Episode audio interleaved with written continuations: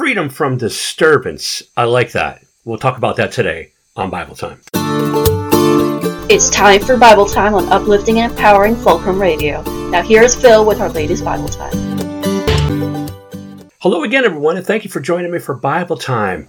I want to read a very familiar passage, one that I think you hear about this time of year quite often in churches. It says Isaiah chapter 9, uh, beginning with verse 6. For to us a child is born, to us a son is given, and the government will be on his shoulders, and he will be called Wonderful Counselor, Mighty God, Everlasting Father, Prince of Peace. Prince of Peace. Now, when you say Prince of Peace, what do you think of? Well, when I hear the word Prince, I think of royalty, like Prince William, for example, or a, a prince that is a young boy waiting to become a king is often the this image I get in my mind, or um, you know, sometimes it might go to Aladdin, you know, things like that. But uh, Prince of Peace, a prince is a person of royalty, yes, and Jesus is our King, the King of Kings and Lord of Lords. So how is he the Prince of Peace if he's the King of Kings? Well, before a king becomes a king, he starts out as a prince most often, unless he's born and immediately is a king. But the Prince of Peace. Now I want to turn to Luke chapter 2. When the angels are talking about the night that Jesus was born, in Luke chapter 2, verse 13, it says, Suddenly a great company of heavenly hosts appeared with the angel, praising God and saying, Glory to God in the highest, and on earth peace to men on whom his favor rests. Peace to men. You know, the Apostle Paul goes on to say that we have peace with God in Romans chapter 5. In Leviticus, the people of Israel were told to bring an offering as a peace offering, a way to settle the disturbance, if you will, between them and God. The definition of peace is freedom from disturbance. Freedom from disturbance. So think about what, what does it mean if you're at peace? You're not disturbed. Your soul is resting. You're not concerned. You feel like things are in control.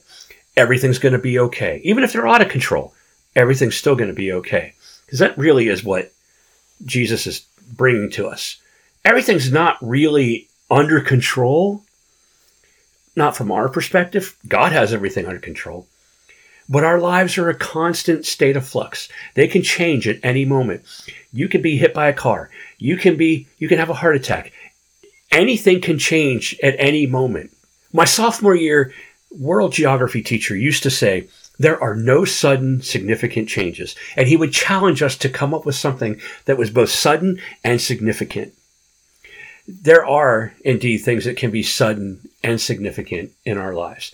Well, if you said it was sudden, then he would argue that it wasn't significant. If you said it was significant, he would say it was building up over time. He had a very good way of getting us to think. But anyway, that's why I say that our lives are not really in control. But God brings to us peace through Jesus Christ. Peace that we can know that once we have our Savior as our own, we know that we can live knowing that if we do die, we're at peace with God. We're going to heaven. Our sins are forgiven. It's not a matter of, I hope I have done enough. You can't do anything. It's not a matter of, I hope I was good enough. You're not. The matter is settled in that, for unto us a child was born, unto us a king was given and he shall be called Wonderful Counselor, Prince of Peace. That settles it. It settled. It was settled when the angel said, "Peace on earth to all men on whom His favor rests." God brought peace to us in the form of a baby who became an adult, died on the cross, and lifted the burden of sin from us.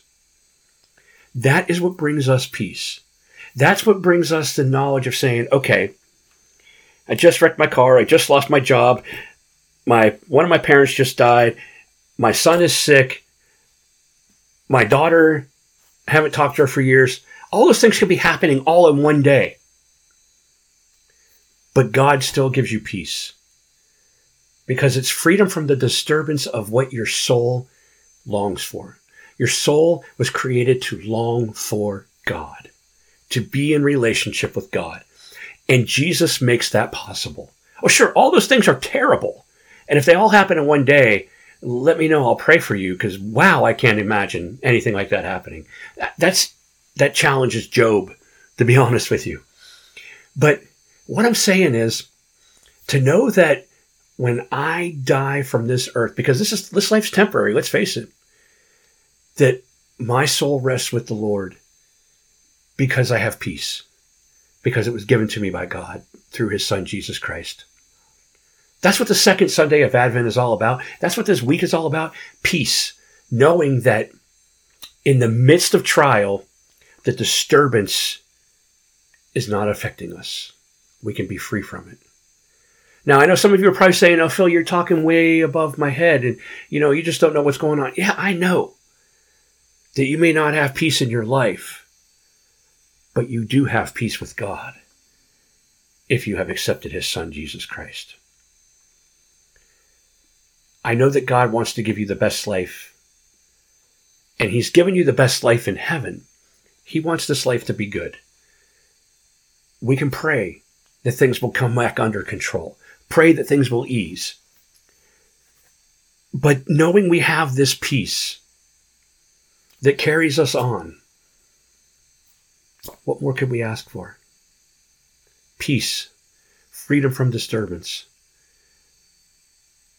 that's your Bible time for today. I hope you enjoyed it and I hope you're at peace. And I'll talk to you again all real soon. God bless.